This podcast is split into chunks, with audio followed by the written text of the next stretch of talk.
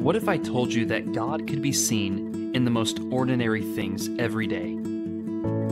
That if we just took a break from the busyness of our lives to just stop and look around, to consider the things that we encounter all the time and overlook, the lessons that we would learn from our children and in our homes, our families what if I told you that everyday, ordinary events could teach us extraordinary eternal truths? Would you believe me?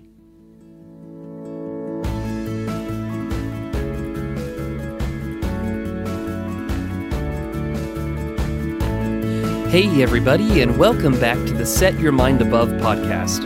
I'm your host, BJ Sipe. I'm a Christian, a preacher, a husband, and a father.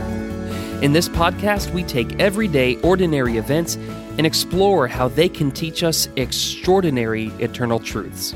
I'm so glad that you've joined me for this episode. Now, let's open up our minds, our hearts, and our Bibles together.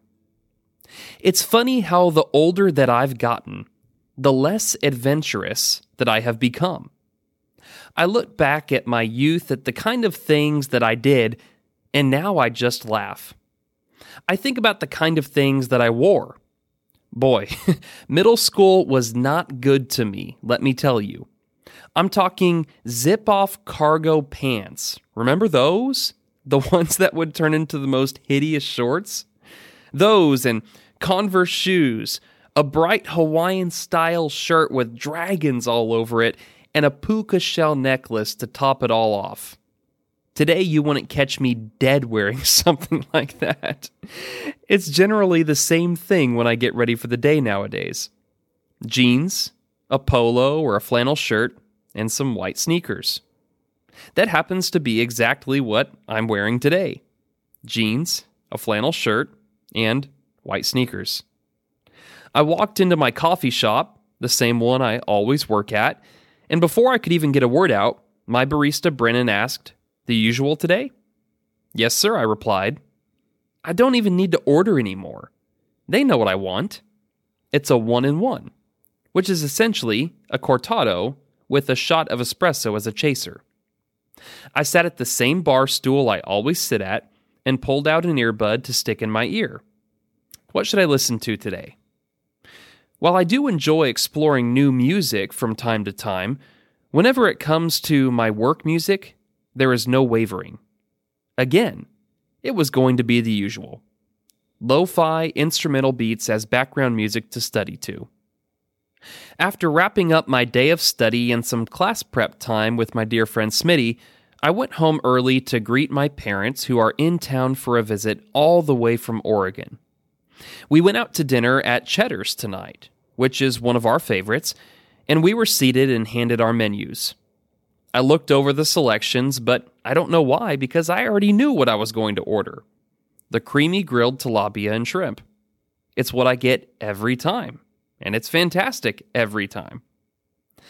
I don't know what's happened to me. I used to be so adventurous. I remember always wanting to try something new on the menu every time we went somewhere. Now I'm just the guy that gets the same thing every place I go. I wear the same things, do the same things, eat the same things, listen to the same things. After I wrap up this podcast tonight and go unwind with a show in bed, I can guarantee you it's going to be Perry Mason, just like it always is. We really are creatures of habit, aren't we? We get set in our ways and get comfortable with the way that we do things so moving away from the norm is just not something that we are all that willing to do. Now, that's all fine and well if that's what you want. There's certainly nothing wrong with not being as adventurous with your clothes, food, entertainment, or routine. You might even be able to argue that you've just become more refined throughout the years. And hey, that suits me. But it got me thinking about other areas where I have become a creature of habit. And one that really got me was with my prayer life. Prayer is such a huge part of our lives as Christians, or at least it should be. But the more I thought about the way that I approach prayer in my spiritual walk with God, the more I realized how much I am a creature of habit.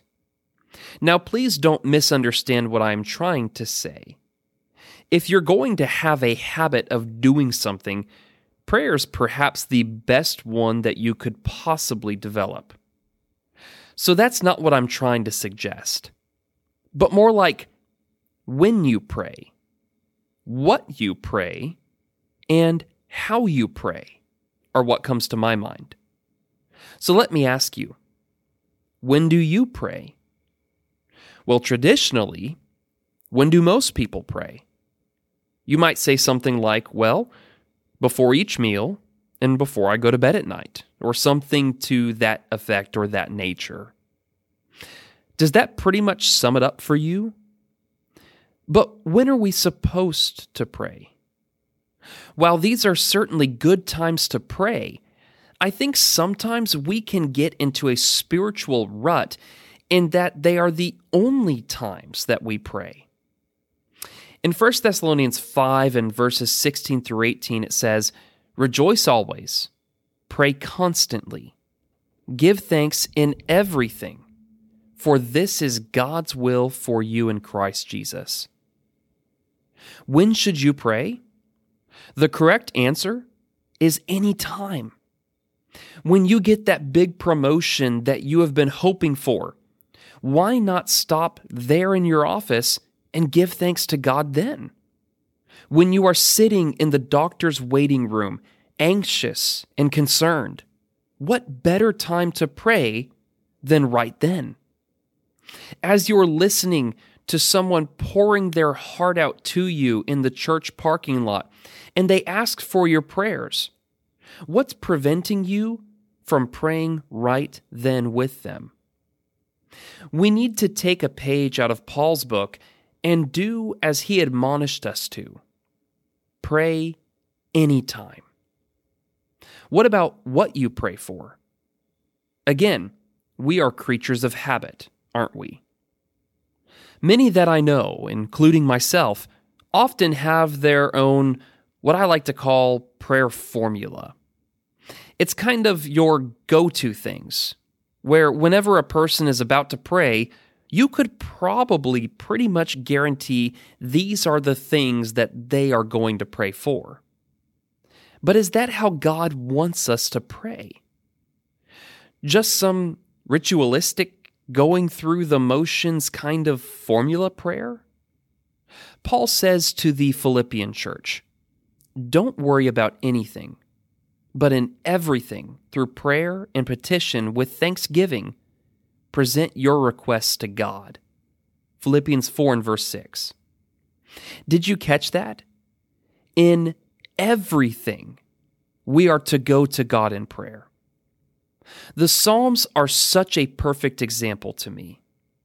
Just take some time to read through them, and you will see the following prayers of praise, prayers expressing trust and submission, prayers for deliverance, prayers for protection, prayers for help with anxiety and fear, prayers of worship, prayers for mercy and grace, prayers praising God for answered prayers, prayers of gratitude, and the list goes on. If you ever find yourself just praying for the same things over and over again without much thought, just read the Psalms. They will challenge you. Finally, let me ask you perhaps one that we don't normally think about in our Western culture. How do you pray? You might think, well, that's a silly question. Of course, I bow my head and close my eyes and fold my hands while seated. That's generally how most of us pray, right? You want to know what's fascinating about that? That is the one posture that we see most infrequently in Scripture. In fact, we see all kinds of different postures in prayer. We see bowing in places like Exodus 34 and verse 8.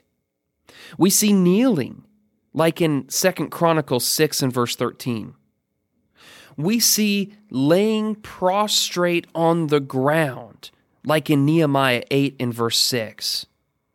We see hands lifted high up in the air, as is commanded by Paul in 1 Timothy 2 and verse 8, and even lifted eyes wide open to heaven, like Jesus does in John 11 and verse 41. Our posture is important, it means something, especially depending on what you are praying for. If you are offering a prayer of remorse and confession, perhaps there's no greater posture than flat on our face.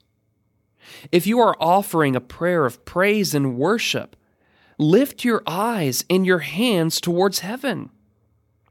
If you are praying a prayer of thanksgiving and gratitude, perhaps kneeling before God would be appropriate.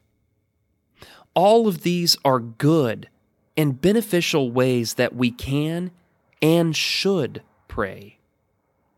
My friends, the point is this being a creature of habit is all well and good until it comes to our prayer life. Prayer is something that should be an outpouring of our very heart and soul to God, not a quick, thoughtless ritual at the same time, same place, over the same things. May God help us to learn to speak to Him like any father would want his children to do. So make a habit of praying, but don't make prayer simply a habit. Thank you for tuning in for this week's episode, and I would invite you back every Tuesday for a brand new episode each week. If you haven't already, be sure to find us on Facebook for occasional announcements and special video sessions. If you have benefited from this podcast, please, if you're able to, be sure to share it with someone else that you think could benefit from it as well. Until next time, know that I love you, that God loves you, and may we all each and every day set our minds above. But since we have this moment here at heaven's door, we should start knocking now. What are we